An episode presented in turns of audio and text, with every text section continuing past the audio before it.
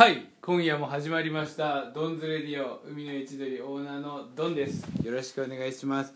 今日は我が家の大好きな映画ディズニー映画ですね「リメンバー・ミー」についてお話ししていきたいと思います。それでは行きましょう。やってるかい？いらっしゃいませ。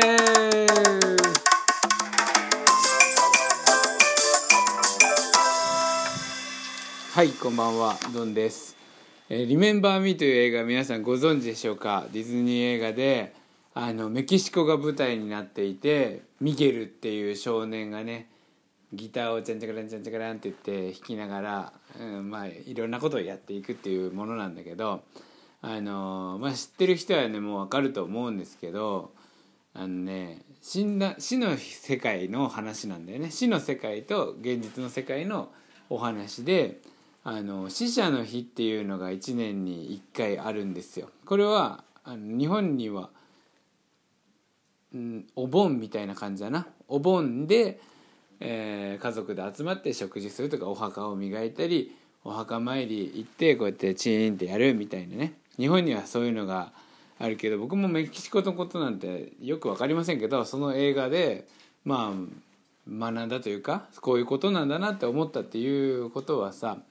あのメキシコの人たちにとってはその死というのがあんまり悲しいものではなくってねあの死んだ後にそっちの世界っていうものがあってそっちでみんな楽しく暮らしてると。要はあの世で楽しく飲み食いして騒いでるみたいなそんなイメージかな。って僕はまあ受け取りました。で1年に1回その死者のね国から、えーご先祖様たちが橋を渡ってね花びらの橋を渡って、まあ、帰ってくるのよ家族のもとにね。でだからその各家族にには日本でいう仏壇みたいなこう祭壇が置いてあってねそこに写真を飾ってあるわけだ。で死んだ人たちを忘れないように、えー忘れないということがその死者の人たちがこの世に帰ってくる条件なんだよね。忘れられてしまうとその橋はねあの高速道路のさ ETC の場所みたいなああいう検問みたいなのがあってえーっとねこう現代の現代っていうかな今生きてる人たちに忘れられてる人はそこのセキュリティで引っかかって渡ることができないんよね。だからそのために帰ってくるために家族はその個人死んだ人を忘れずに写真を飾ってこう思っているっていうそういう文化があるみたいなんですよ。でだからこそあのよく見るあのエスニック屋さんとか行くと売ってるけど骸骨にペイントしてあってさ骸骨のその骨に模様を描いてねすごいカラフルに、まあ、仕立ててある置物とかがあるじゃないああいうのもやっぱりそのね死の世界に行って華やかに暮らしてるっていう、まあ、そういう象徴だよね。だから死というものをあんまりこうしんみり捉えてないっていうかね、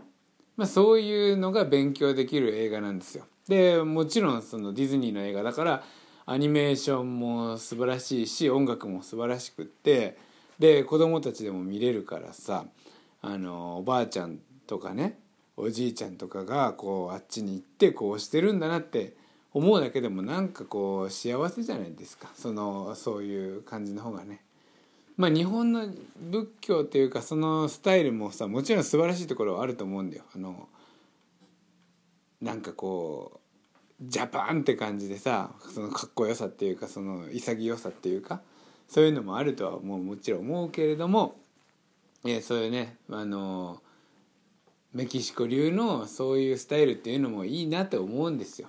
で特にあのお葬式なんかは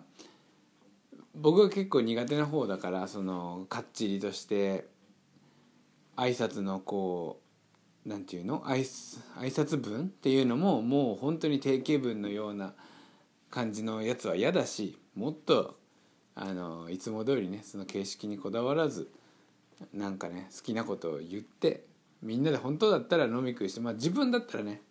そうそうこれやっぱねそれぞれ人によって家族によってね考え方とか思いとか信じるものとかそれぞれ違うからあれだけれども僕が死んだ時にどうしてほしいかっていうのを考えたらやっぱりね僕の場合はあのー、やっぱとにかくね爆音で音楽をかけてどんなのがいいかな、まあ、僕がいつも聴いてる千鳥でかかってるようなレゲトンとか EDM をかけてでみんなであの飲み食いしてねもうバカ騒ぎしてほしいなって思いますよビーチフラッグとかみんなでやってもらったりとかさしてでだからそういうふうに動かしてほしいなって思ってます。まあ、だからあのというのもねなぜこんな話をするのかっていうかねまたリメンバーミー見たいなって思ったきっかけがあったんだけどあの今琴代のおばあちゃんがね奥さんである琴代のおばあちゃんが今もうすぐ、えー、あの世に旅立つっていうねそういう時なんですよ。なんで今日も、えー、施設に行ってその会ってきたんだけどやっぱりもうあのー、顔はね肉が落ちちゃってさあの骨と皮みたいになってもう本当に顔の骸骨がこう見えてきてるよね。で息はあって意識もあるんだけど声はまだこうまとまらないというかこう口はそこまで動かないんだよね。でそこでこう家族とさ会話してる姿をこう横で見ててあ口がね動けないけどその人にものを伝えるっていうことをすごいやろうとしてるなっていうのを感じたのよ。で僕も最近その人にものを伝えるっていうことが結構自分のテーマだからこれラジオを使ったり YouTube を使ったりしてで言葉もだってさ道具の一つと考えてね言葉を使ってこうどうやって相手に思ってることとかを伝えられるかっていうところにいろいろなんかこう興味があるからなんかその本当に今まさに力がもう出なくてね体は動けないし立てないしさベッドで横になっているんだけどね。でそこであのー、自分のこう大好きなね愛してる家族がこう会いに来てくれた時にさそこでもその目の動きとかね口のかすかな動きとかで何かをこう伝えようとしてるっていう。やっぱり本当に人って人に人と人がね何かを伝え合って生きてるんだなっていう感じがしたんですよ。最後の最後まで何かを伝えたい。だけど口は